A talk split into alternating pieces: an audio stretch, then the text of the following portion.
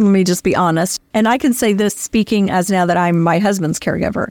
I see the people taking care of, of him and they do take great care of him and you know i see them joking around with him and i see that they really they like him and everything but he's my husband so i will take care of him in a different way but i'm not his caregiver 24/7 you know i can't be at this point so what i would say is when you choose the right place for your parent you're not just going to walk into one place and go, yep, this is it, moving them in. you know, you're going to do your homework, you're right. going to do your research. I would say the majority of caregivers and people are in this for the right reason. Could you possibly get someone who's not a great caregiver and doesn't do? Yeah, yeah, because we're relying on human beings. So that can happen. So you're going to do your best research to find the place that's right for your parent. Welcome to Aging in Style, the podcast dedicated to celebrating aging and what it takes to do it well. I'm Lori Williams. I'm a certified senior advisor and senior housing expert. In each episode, you'll learn stories of older adults who are thriving in their 70s, 80s, 90s, in some cases in their hundreds. Whether you're an older adult or the child of an older adult, this podcast is filled with insightful resources, organizations that are doing incredible work, and stories that will inspire you to volunteer, learn, and who knows, maybe even skydive in your golden years. Hi, welcome to today's episode of Aging in Style. We are back for more questions from our listeners, and we're really loving this segment and we're getting good feedback on it. So keep those questions coming. So today's question Anna, my fabulous producer, will be telling us what that question is. All right. Hello. So here's the question I promised my parents they'd stay home and they would never go into a nursing home, but now things have changed. What do I do? That is an excellent question and a lot to that question. So, a lot of people make that promise, and I get it especially if we're thinking it's a nursing home. And so I'm going to address that in a minute about nursing homes because there's a big misconception that all types of senior living are nursing homes, and they are not. There are lots of other options. So, you know, it's it's admirable and we want to respect and do what's right for our parents. You know, we love them. We we make these promises, but you know, that's a that's a tough promise to make because we don't know what life is going to throw at us. And the person that sent in the question did not say what's going on with with their parents. So if someone has mobility issues, it can be very difficult to care for someone who is unable to walk or maybe they have dementia. Again, very difficult to to do that. And also the person could be working full time, they could be a mom. There's so many factors and there are so many people out there who are struggling, who are trying to do everything and they've made these promises and they're trying to to do the best they can. So I get it, but there is a point you have to consider your health as the caregiver and are you doing what's right for your parents? So are they safe? To be at home? Are you having to leave them a lot because you're having to go do your life and then come back and check on them?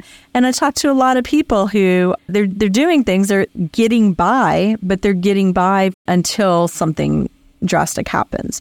And so I feel like even though you made that promise, you can't get caught up in that I'm breaking a promise to my parents. You kept the promise as long as you could, but it's time if they're in an unsafe situation, it's time to look at other options. And then back to the nursing home, not everything is a nursing home. So there are other options out there.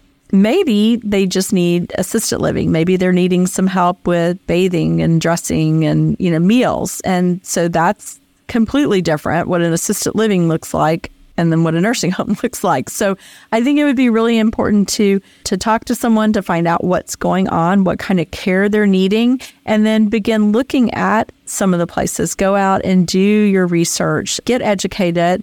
Like I say all the time, you don't know what you don't know. So you're basing a decision on maybe what someone told you, or maybe you visited your grandparents in a 1970s nursing home. And now there's tons and tons of different options available.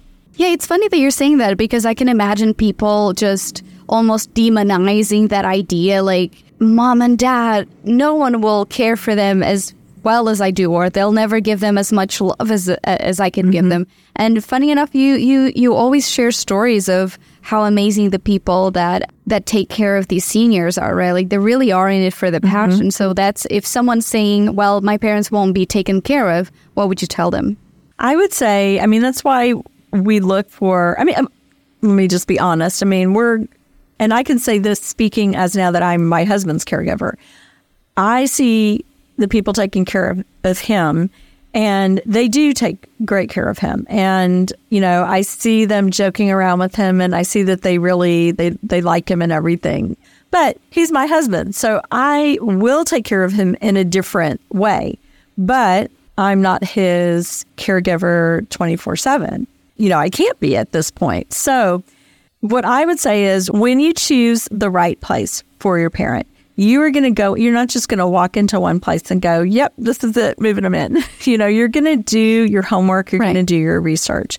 I mean, I would say the majority of caregivers and people are in this for the right reason. Could you possibly get someone who's not a great caregiver and doesn't do, yeah, yeah, because we're relying on human beings. So that can happen.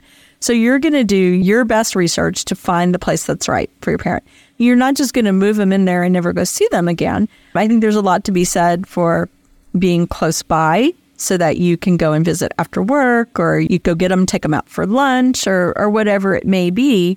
You're just not, you know, abandoning them. And I feel like a lot of people don't realize when you are so like deep entrenched in this role that you are caring for your your parents, you're working, you're doing all this stuff, you're exhausted, you're kind of have gone out of the role of just being a daughter or being a son. And so I think it's really important that once you have them move to the right place, they're getting the care they need, they're getting good meals, they're thriving and doing better, and you're back just being the daughter who's visiting. I think that there's a lot to be said for that. Right. It's not about just thinking about them, it's also thinking about you and how can you show mm-hmm. up as the best possible person for them when they're there because um, mm-hmm. you're right it's not about just abandoning them it's just like so you can live your life and really make the best out of the time that you have together instead of stressing out all the time yeah and are they getting their best quality of life i mean i've had many people tell me that my mom lives with me so she has dementia i go to work so i leave cereal out for her and then, you know, I call and check on her. I've got cameras. She's sitting there wandering the house all day long by herself. Is that really the best thing for her? I mean, I would think it'd be better to be somewhere where she's getting hot meals. There's actual people there, not just someone over a camera checking in. To me, they're having that social interaction, which is so huge and important. So, I mean, those are the things to consider yes, you made this promise, but you don't know all the facts. So you promise something without knowing that there are other options that would actually probably be better for your loved one. Right. And even if not, we're not even talking about dementia, we we may be talking about, like, for instance, someone is had a stroke and is Im- immobilized, like mm-hmm. even the house itself.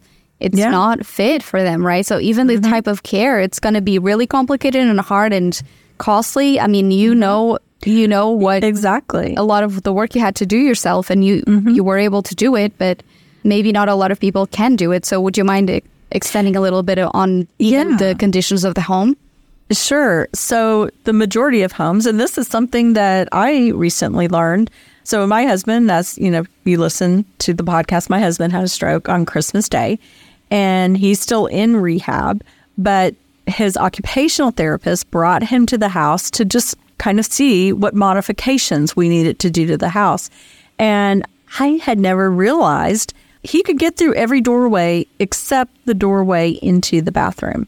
Doorways in most homes to the bathrooms are smaller. They're not wide enough for a wheelchair to go through.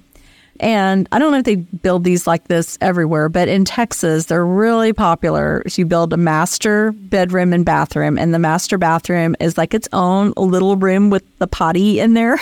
I guess we just call it the potty room. Right. But um, there's okay. no way to adjust that and and make that wider. So that was going to be impossible to get a wheelchair in there. So at great expense, I've had one of our, and thank God we had two bathrooms downstairs It's another thing to think about. A lot of people I talk to, the bedroom, master bedroom is upstairs. So what do you do in that case? There's no way you're getting upstairs if you're in a wheelchair. So we were lucky that, you know, we had two bedrooms and two bathrooms downstairs.